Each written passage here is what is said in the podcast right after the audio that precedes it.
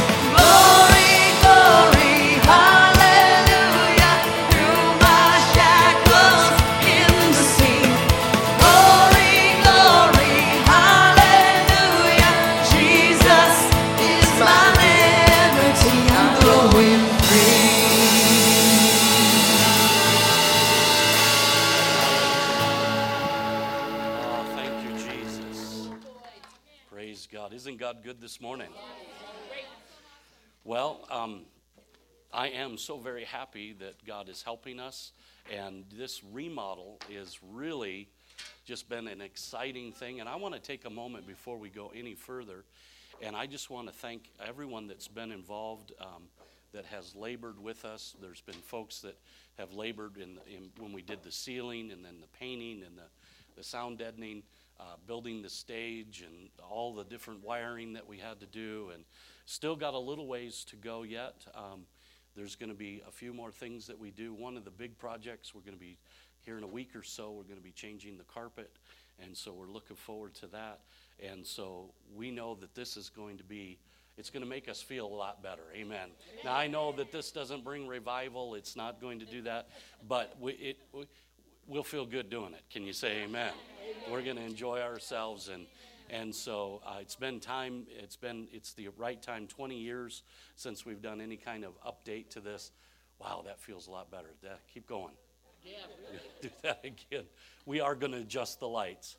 We, we are going to adjust the lights because uh, uh, they're blinding me right now. There, I can see you. It's going back and forth. I could. Somebody's going to get their fingers broke by the time this is over. Yeah. Um, well, we, we're having a little bit of a technical difficulty right now with my iPad, so we're trying to get that figured out. Um, what happened, my son, or not my son, actually, he's kind of my surrogate son, Alex asked me for my notes, and I gave him the wrong thing, and so I took my PowerPoint off. It needs to be put back into Dropbox, is what it needs to be done. It's the PowerPoint one.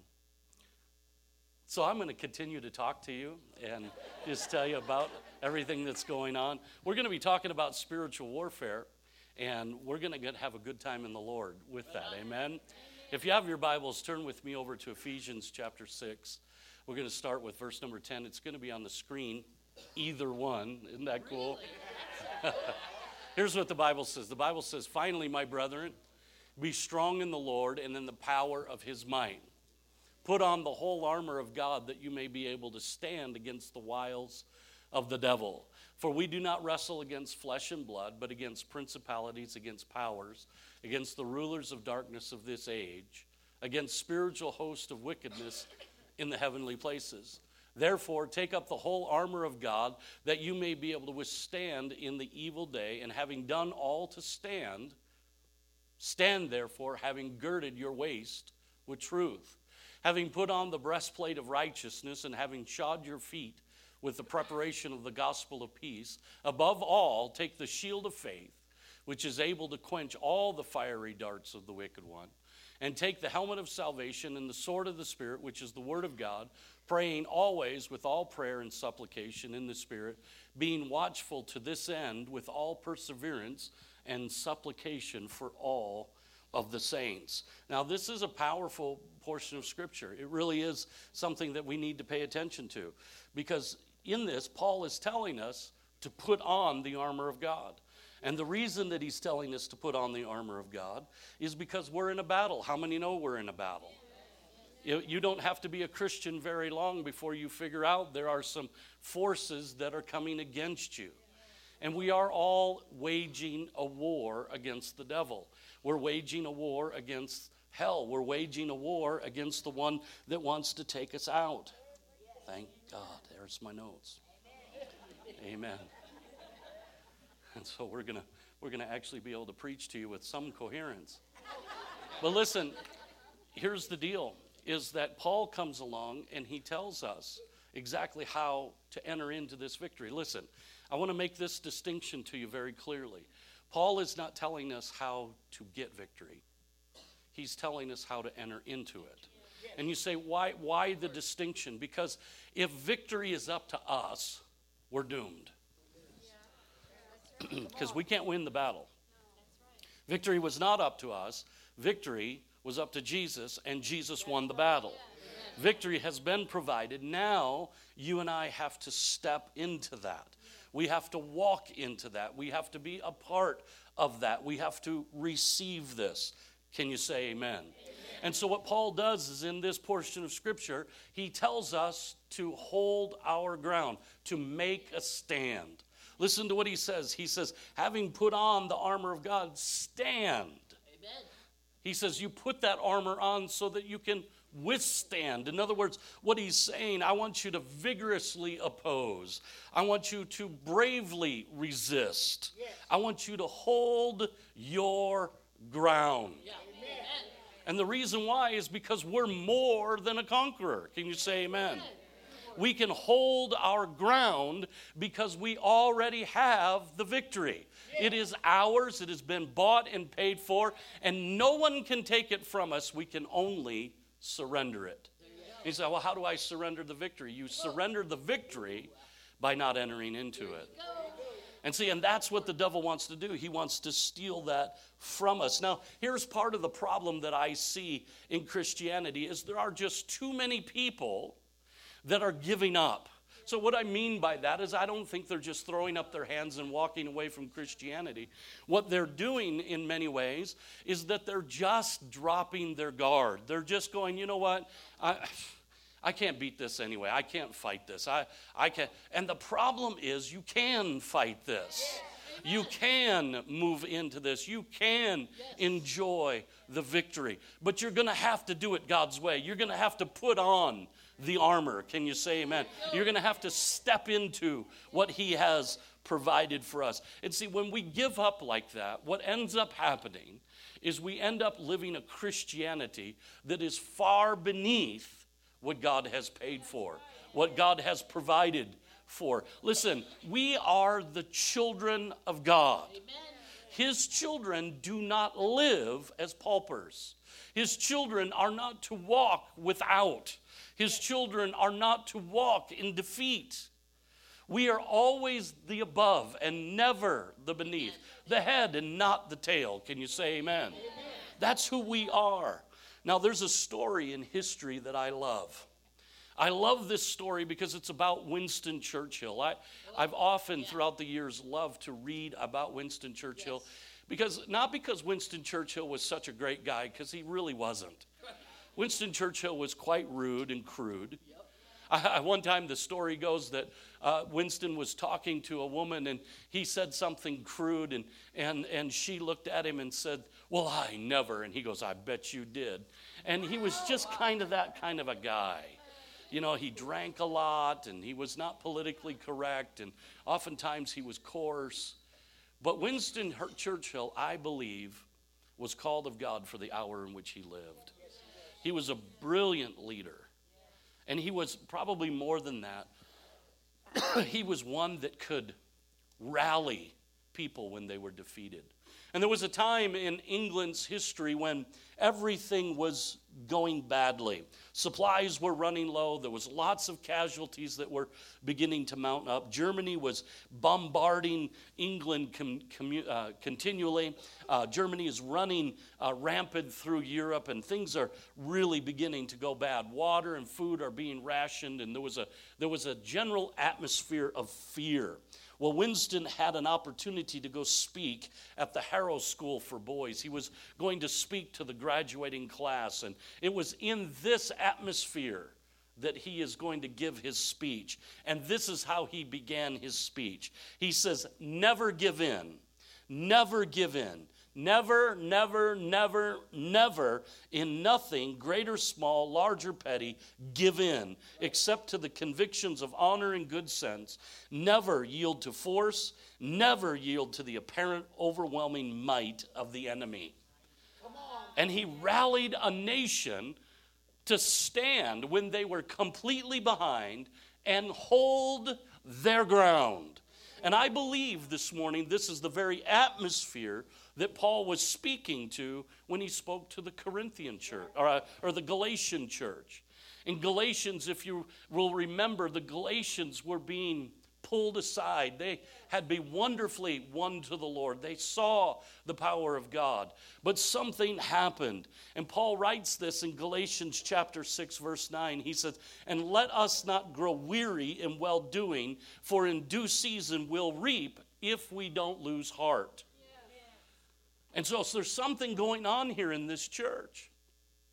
They're losing heart. They're, they're, they're, they're not gaining ground. They're, they're going backwards. And too often, this is what I see in Christianity because we were meant to go forward, not backwards. Can you say amen? And there's too many Christians that are losing heart. Now, Paul built that church. He knew what it took uh, to make that a success. He understood the cost that it demanded.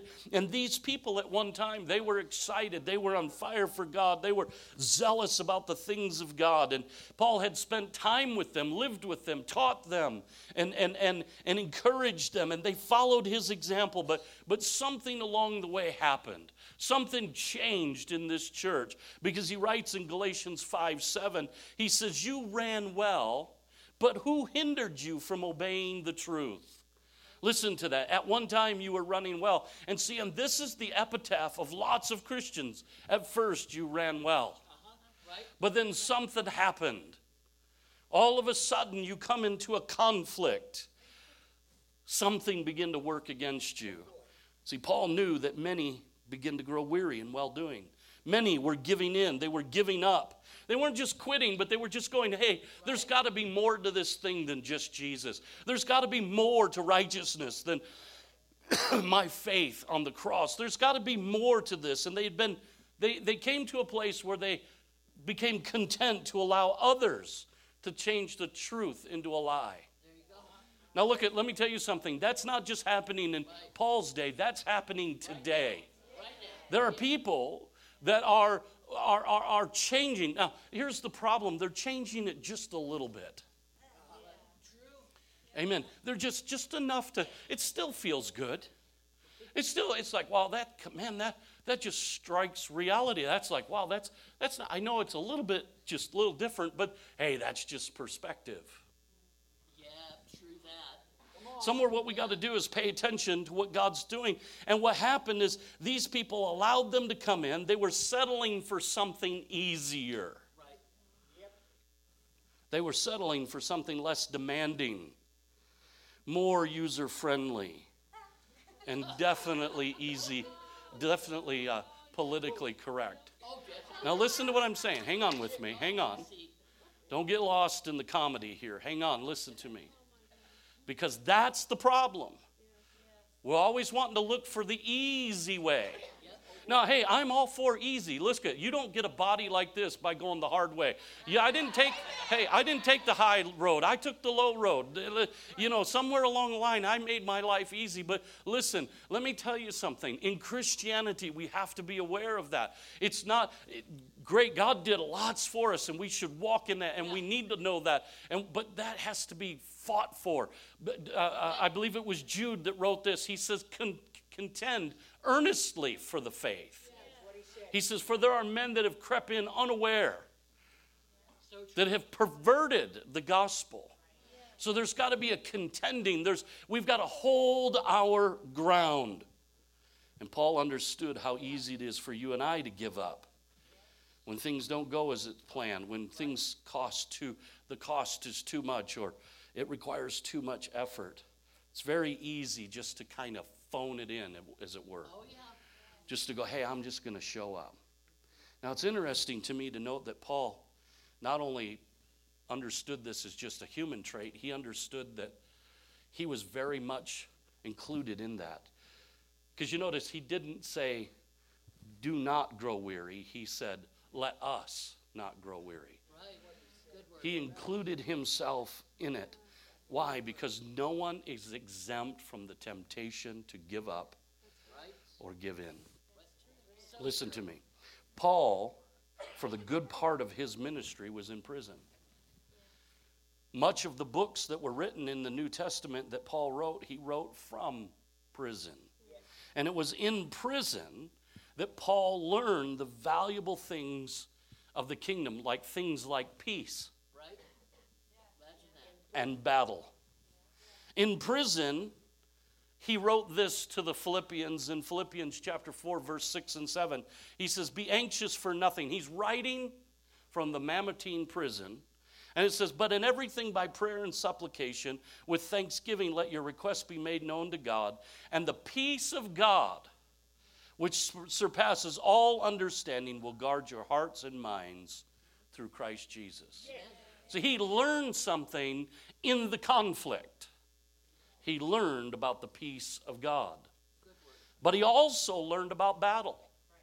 Because when he was in prison in Rome, now he had a, a measure of freedom in Rome, but the Bible tells us that he was in chains. And basically, without giving you just a whole background of what that meant, because I did do the study on it, but basically, what it meant was that even though he had his own apartment, he was chained to a centurion. Not just any Roman soldier. This was a soldier of the Praetoria, Praetoria Guard. You say, well, what does that mean? That means they were the best of the best. They were the emperor's bodyguard. He was chained to this soldier. And can you imagine this? Can you imagine being chained to the Apostle Paul? No. Did you notice I turned that? I didn't say, can you imagine being chained to a Roman soldier? I don't think Paul was the victim.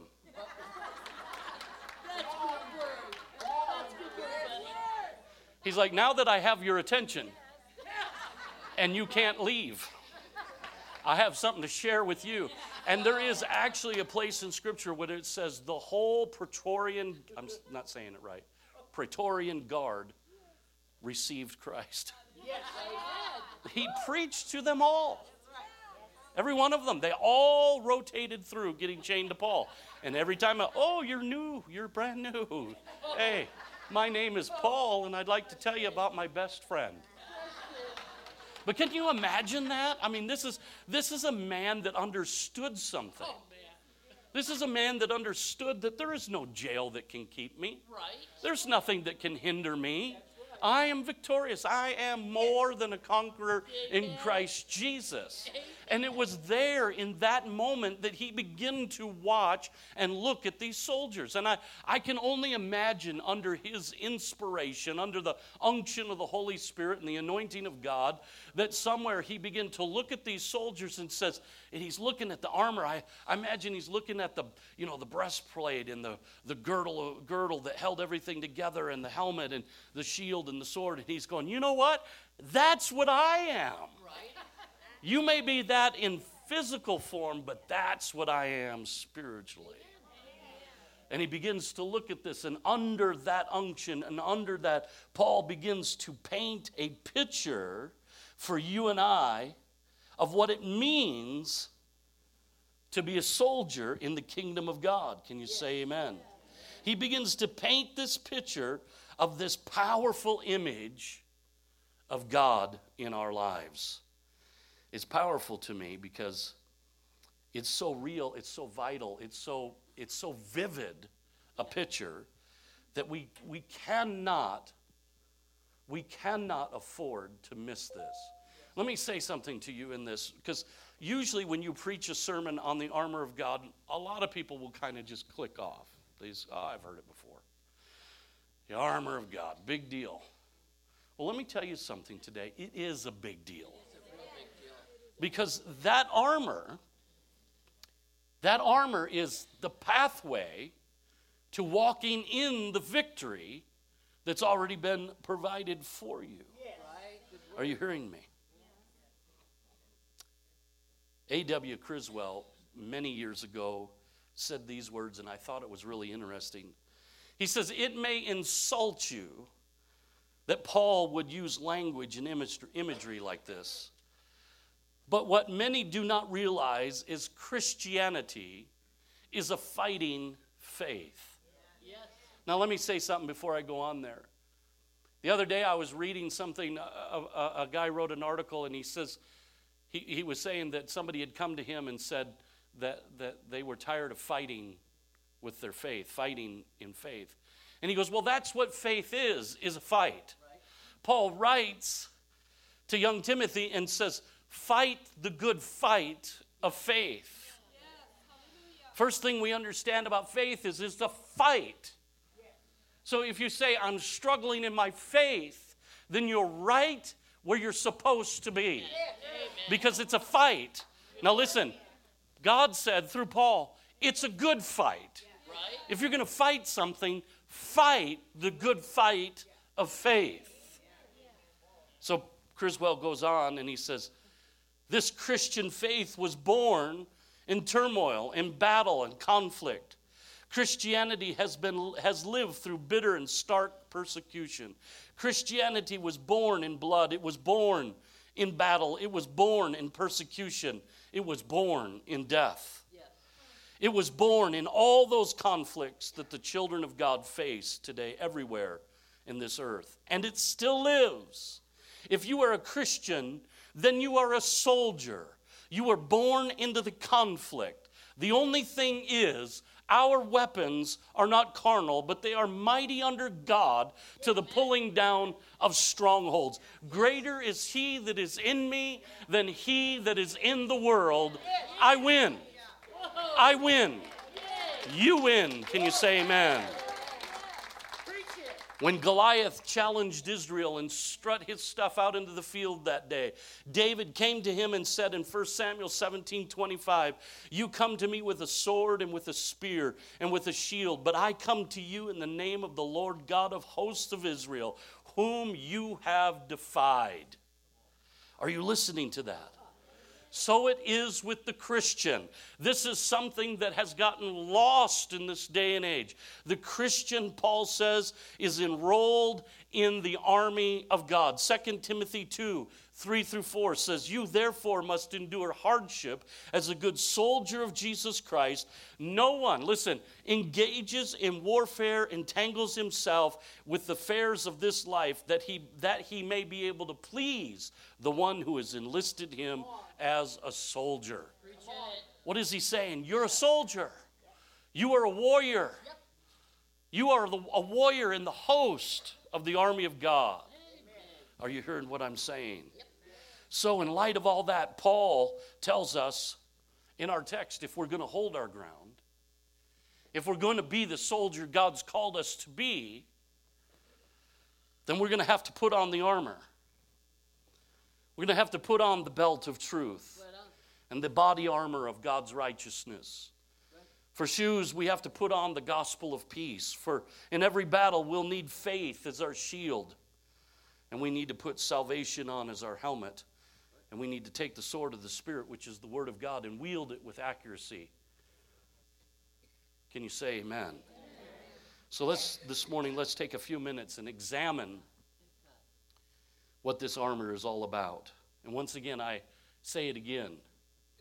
This is deadly serious. This is not something that we can afford to just set aside. See, I was thinking about this and I was when I was really coming up with this idea and under the inspiration, it, it dawned on me that there's a lot of things that the armor is. But one of the things that it is for sure, it's part of our identity. Identity is huge. I, I, I, when you lose your identity, it's very difficult to get through life. Because what happens is you, you, you, you, become, you become susceptible to anything and everything.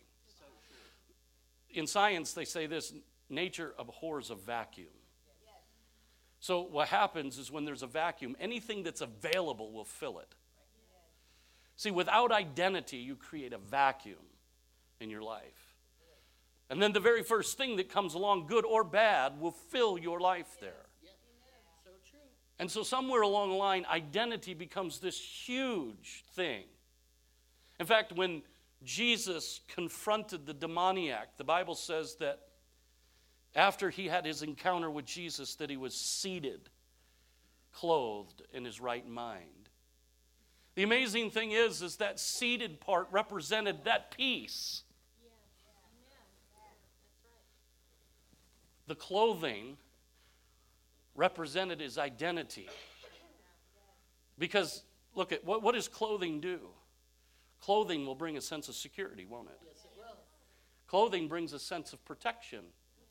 It also kind of describes, because if you were to look around the room today, you can see people that are dressing in line with their identity. Amen. If, if, you, if you go to a, a, a, the Christian motorcycle group, guess what? They got all their leathers on and patches and all of this stuff. It's their identity. If you're a cowboy, you dress towards your identity. You got a hat, you got jeans on, you got cowboy boots. If you're a preppy, you got a little alligator on your shirt. How many know what I'm talking about? Oh, and so here is this demoniac who had been given the moniker demoniac. The world defined him by his problem. Jesus defined him by his deliverance. For a first time in a very long time, he had an identity. Are you hearing what I'm saying? So, what we need to do is take a few moments and really pay attention to what this armor does for us, not only as a form of protection, but what it does for us in our identity. And Paul begins with truth. He says, Gird yourself with the belt of truth. Now, I thought that was interesting because it's not just talking about a belt. I, you know, we all got a belt. I, right. We get that. But he, it's really probably talking more like a, a, girdle. It's a, it's a thing that covered. It says, gird your loins in the, in the King James Version. And you know, loins always represent the production, the procreation of life. It's our future. It's, it's really what, what we're building. What we're, who, who yeah. we are. And see, somewhere along the line, he says, I want you to gird that. The first thing I want you to do is I want you to put some truth on. I want you to gird yourself. See, this war that we wage has only one real strategy. There's lots of variations, but only one real strategy, and that's deception. Are you hearing what I'm saying? And the devil, see, the devil will come to steal, kill, and destroy, and the way he will do that is through deception. That's, that's his tactic. The, the, the, the truth is, is that the devil is a liar. And he is a liar from the beginning. Listen to what the Bible says. John chapter 8, verse number 44. It says, you are of your father, the devil. He's speaking to the Pharisees. And the desires of your father you want to do. He was a murderer from the beginning and does not stand in the truth because there is no truth in him. When he speaks a lie, he speaks from his own resource. For he is a liar and the father of it. So when the devil speaks, when he opens his mouth, it's a lie. It's a lie. I don't care if he's quoting scripture, you can bank on the fact when he quotes scripture, he has twisted it somewhere. Are you hearing what I'm saying? His goal is to deceive. His goal is to steal, kill, and destroy. And he does it by lying. Think about the story of Adam and Eve. You're probably familiar with that. How that the devil came on the scene, he confronted Eve, and the first thing that he did was lie to her. Remember what he said? He says, Have you considered this tree? She says, Well, we can eat of all the trees in the garden except this one. For if we eat of this one, we will die, she says. He goes, No, you won't. Come on, no, you won't. What is he saying? God's a liar. he says, God knows that if you eat the tree, you're going to be just like him. Well, listen, she was already just like him because she was created in his likeness and his image. And so he lies. He creates a sense of lack a sense of there's something more to be had than God through lying. And that's what happens to you and I. He comes and he lies. He tells us there's something more. There should be something better. That's why he says, I want you to put on, I want you to protect your future. I want, to, I want you to protect who you are by knowing the truth about who you are. Are you hearing what I'm saying? Oh, yeah. Yes. Because the truth is, you've been set free. Amen. You are free indeed, the Bible says. John chapter 8, verse 32 says, You shall know the truth, and the truth so set you free. And who the Son sets free, he's free indeed. It means completely. You're done. It's over. You're free. It's his truth that defines us, doesn't it? It empowers us and it secures us. And that's exactly what the belt was meant to do is to secure the rest of the armor, wasn't it? But it goes even deeper than that.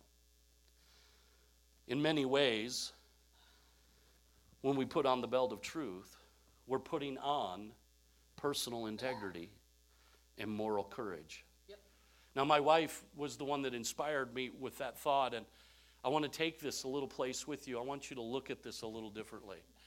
See, when we put on truth, we're, we're really putting on that personal integrity and that, that moral courage. And I want you to think about this because there's a very interesting verse of scripture in the book of Job that really reveals part of the battle that we're in.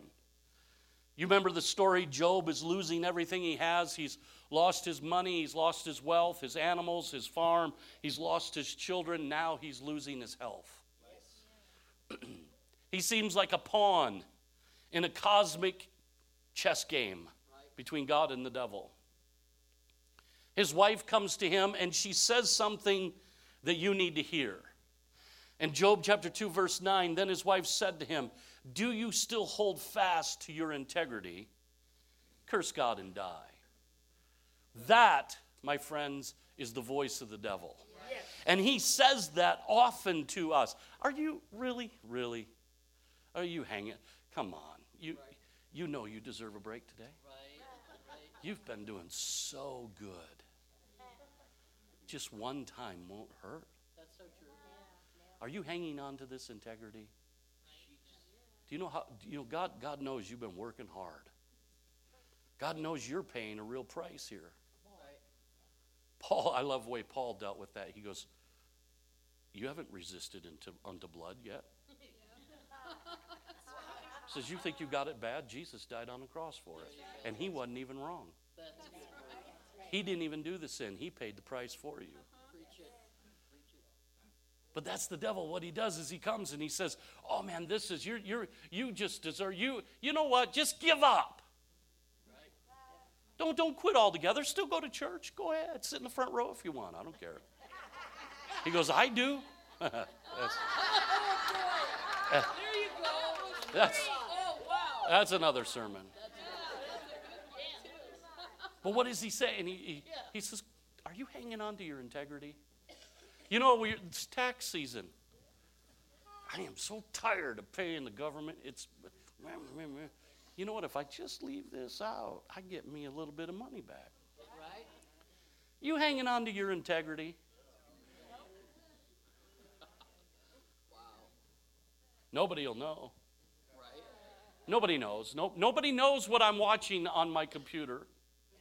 You know, I, quite honestly, I'm good enough on my computer. I can hide my tracks. You'll never find it. Right. Sure. Are, are you going to hang on to your integrity? Just curse God and die. See, it may not be in our lives that dramatic as it was in Job's. All but the sentiment's still there. See, church, what the belt of truth does is it holds us in a place of being what we really are yes. yep. the sons of God. Yep. Are you hearing me? It goes deeper still. Jesus said in John 14, 6, He said, I am the way, the truth, and the life. No one comes to the Father except through me. So, what is He saying? He says, when you put that on, when you put that truth on, when you take on that personal integrity and that moral courage, when you put that belt on, that identity, you're putting me on. Yes. There you go. Yes. And it all is held together by me. Are you hearing what I'm saying? Oh, yeah. Far more important than just a cute picture that we teach to Sunday school kids. Then Paul tells us to put on the breastplate of righteousness. In 2 Corinthians chapter 5, verse 21, the Bible says, For he made him who knew no sin to be sin for us that we might become the righteousness of God in him.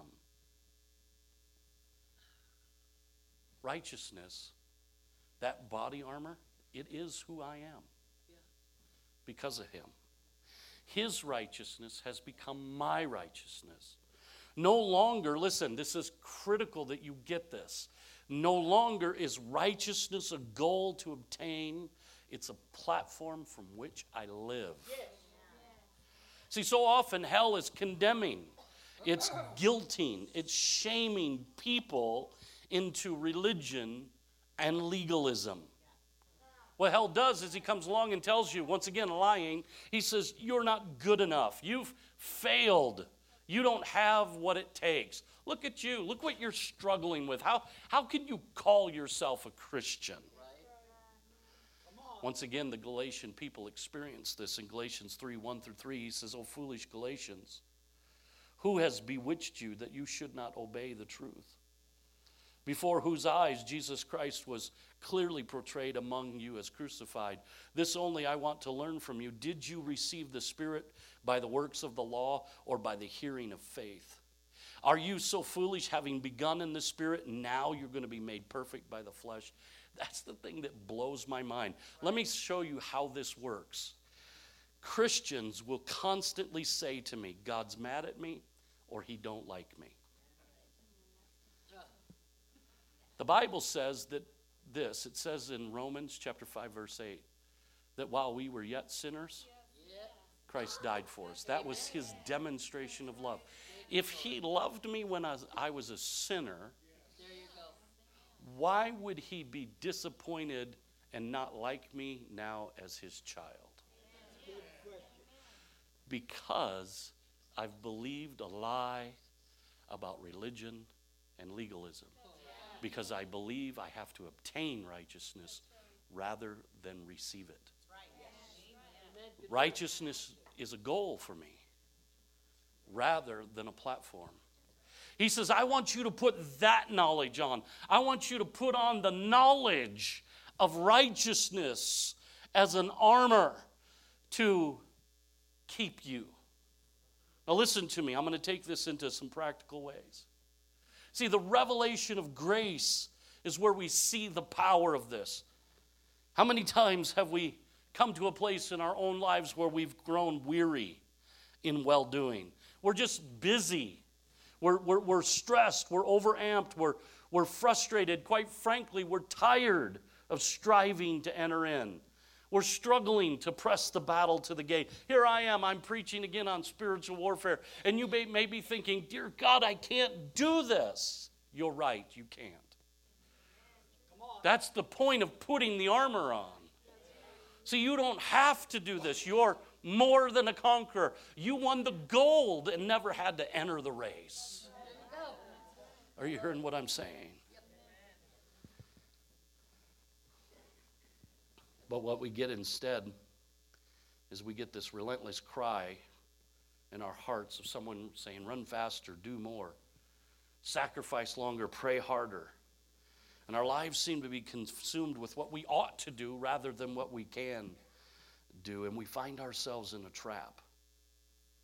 And it's the trap of the misconception that believes that somehow we're capable of performing to please God.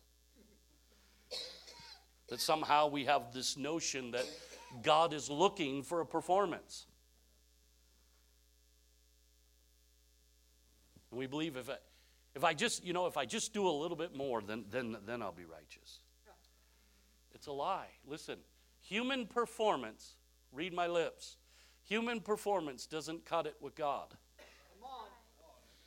What we have to do is make a choice in life. Will we perform for God or will we respond to God. I remember years ago hearing a story about a father that went to see his daughter race. But before his daughter's race, it was the time for the, the uh, uh, boys' one mile run. And all the boys lined up, the gun sounded, and they were off. And they were running, and quickly the pack of runners settled into a steady pace. But there was one young man, a heavy set young man, that quickly began to fall behind. By the time they hit 100 meters, he was way back in the pack. And by the time they had hit the halfway mark, he was already being lapped by the other runners. There were people in the stands that were mocking him and laughing and, and, and yelling out at him. And finally, his mother stands up and she yells from the stadium, Johnny, run faster, run faster. And see, a lot of times that's just like life. We think God is in the grandstands of heaven, that great cloud of witness is yelling, Run faster, do more, pray harder, read the Bible longer. Don't get me wrong, I think we ought to read the Bible and pray and that part of our life ought to be intense. But listen to me, you could read the Bible nonstop for the next 50 years. The simple reading of it ain't going to change anything. It's going to be when you apply. You can apply one word and change your whole life as opposed to read the whole thing and not have anything happen. Church, it's not that we do more, we're already righteous. We're already there. We've already won. We've crossed the finish line and we have not heard the gun sound yet. But many are defeated and discouraged and burdened. And it's simply because they have not put on righteousness. They're still working for it. See, listen, you are the righteousness of God in Christ Jesus. Amen. Next, we put on the shoes of the readiness that comes from the good news of peace. You know, the thing that I've learned, and I got to really start moving here. The thing that I've learned about life is nothing slows you down quite as fast as a rock in your shoe. You ever had a rock in your shoe? I'm telling you, man, you can be on a hike, you can be you can walk, you can have slippers on. Has anybody ever got a goat head a goat head in their in their feet? Oh yeah. I mean, I, they'll stop you in your tracks. I mean, like right now. So, you know, one of the things that you learn pretty quickly in life is that your feet are pretty important things. Now, if all you're doing is sitting with your feet up, they're not so important. But if you're going to enter into the battle, if you're going to enter into the fray, and you're going to carry this gospel, then your feet are pretty important. And the amazing thing that he does here is he tells us peace is what we cover our feet with. Now, I got thinking about that uh, because you know what? We are in a kingdom of peace, and He is the Prince of Peace, and we are a people of peace. It makes sense that our feet, our goings, our direction should be shod with peace. Think about this for a moment. It keeps me straight. Do you know peace is not passive? It's aggressive. You say, how, how do you know that peace is aggressive? Because peace is the antidote to chaos. Peace is the antidote to confusion and strife. When hell launches its rockets of de- deception towards you, it's peace that will become the antidote. In Mark chapter 4, verse 39, I love this, talking about the aggressiveness of peace. Jesus and the disciples are in a storm, they're in a boat. The wind is blowing, the sea is wild. They've, the, these fishermen who have been on this sea before in a storm are now afraid they're going to die. Jesus stands and he says three little words Peace, be still. Be still. It was an aggressive statement. Wow. And it calmed the storm. Peace will calm any storm you walk into. When your feet are shod with the gospel of the preparation of peace, any storm you walk into, you walk in with peace. You can walk into chaos and you walk in with peace. That's the point of the shoes. Are you hearing what I'm saying? It's part of who and what you are.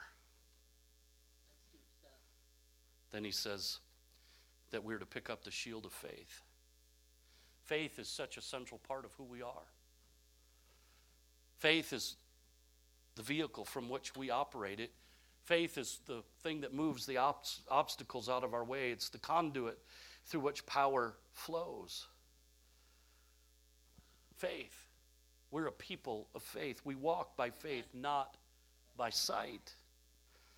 And without faith, it's impossible to please Him, for He is a rewarder that, of those that diligently seek Him. There's something about faith that brings the power and presence of God to bear in our life. And the faith, faith has this great ability to absorb. When things are launched against us, when that fiery attack comes, we raise the shield of faith and it quenches, it extinguishes the lie and the fire of the devil. It's faith.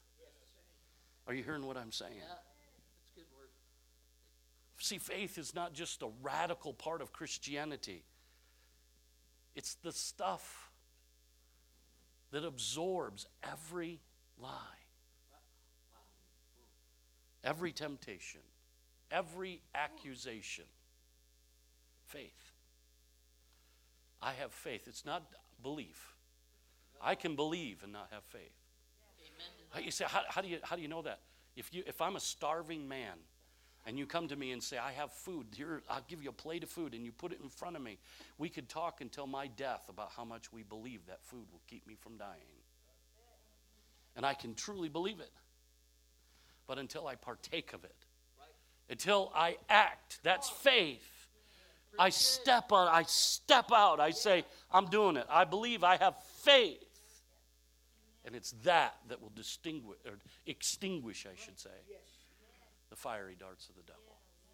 Faith is a shield that's not a little buckler. It's not this little thing on my arm that I gotta, it's a it's from foot my feet to my head. And I stand behind that. It's who I am. Then he says, put on the helmet of salvation. And it's through salvation that we've become the sons of the Most High. There is so much, this sermon is just literally scratching the surface. There's so much here. The helmet of salvation you could spend a year on because of salvation. What God's provided. And he says, look at, I want you to wear the helmet. Not only, it's, it's both, it's, it's, it's both practical and fashionable. Oh wow. You say, What do you mean? Because your helmet of salvation will protect your mind, but it is the glory of your life. His, his salvation. When you walk in, everybody, uh, people go, he, in the spirit world, they go, that's a child of God. Amen. How do you know? Look at the helmet. Yep, there you hey, bam. Look at the crown. Are you hearing me? And then, as we close, to bring this to a close, he says, Take the sword of the Spirit, oh, which is the Word of God. Church, I cannot tell you how significant the Word of God is in our lives. And that's a, he, I, it's amazing that he would use the description of a sword because it's a weapon of offense. That's right. And, and what he's doing is he's saying, you know what? That's what's going to pierce. That's what's going to penetrate. That's what's going to excise. That's what's going to cut through. That's what's going to make a difference. It's the sword. It's not a bat. It's a scalpel. It's, it's delicate, but it's piercing and it's sharp and it works. And he says, I've given it to you, I've placed it into your hands. Trouble is, church, too many people got their sword sitting in the sheath in the closet. We need to pull that thing out. The devil talks to you and he lies. Talk back using the sword. When he says, you're no good, say, you know what, devil? 2 Corinthians 5.21 says. I am right now the righteousness of God in Christ Jesus. And if that ain't good enough, go to verse 17, devil, and it says that I'm a new creature in Christ. Old things passed away, and all things have become new. I may not be what I should be, and I may not be what I could be, but I certainly am not what I used to be. And, devil, the Word of God backs me up. Do you notice something in this armor that there is no armor described for the back?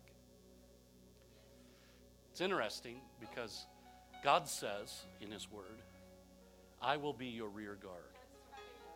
In other words, when the devil decides that he's going to try to flank you, God says, Don't worry about that. They have to deal with me. Can you imagine coming around the corner thinking, you're thinking, I got him now. And you come around the corner and there's Jesus standing with that big old ugly stick called a cross. Blood stained, full of slivers. And he begins to wield that cross and smacks the devil right across the head. And one more time, dents his head and puts his foot on his throat and said, You ain't going back here. It's off limits. Good word, my friend. You want to fight him, get out in front of him. He'll win. He'll beat you there, but you ain't getting back here. And then finally, he says this, and this bears to be said in this in this uh, sermon because it's part of the context. He says, "When you've done all that, pray always with all prayer and supplication in the Spirit." Church, we need we need this. We we we need to fight this battle, and we have been completely equipped to walk in victory everywhere we go. I was thinking about this as I as I as I'm coming to the end here. And I don't know, maybe I will talk about this in following sermons, I don't know. But I was thinking, you know, obviously it's not something that we physically put on.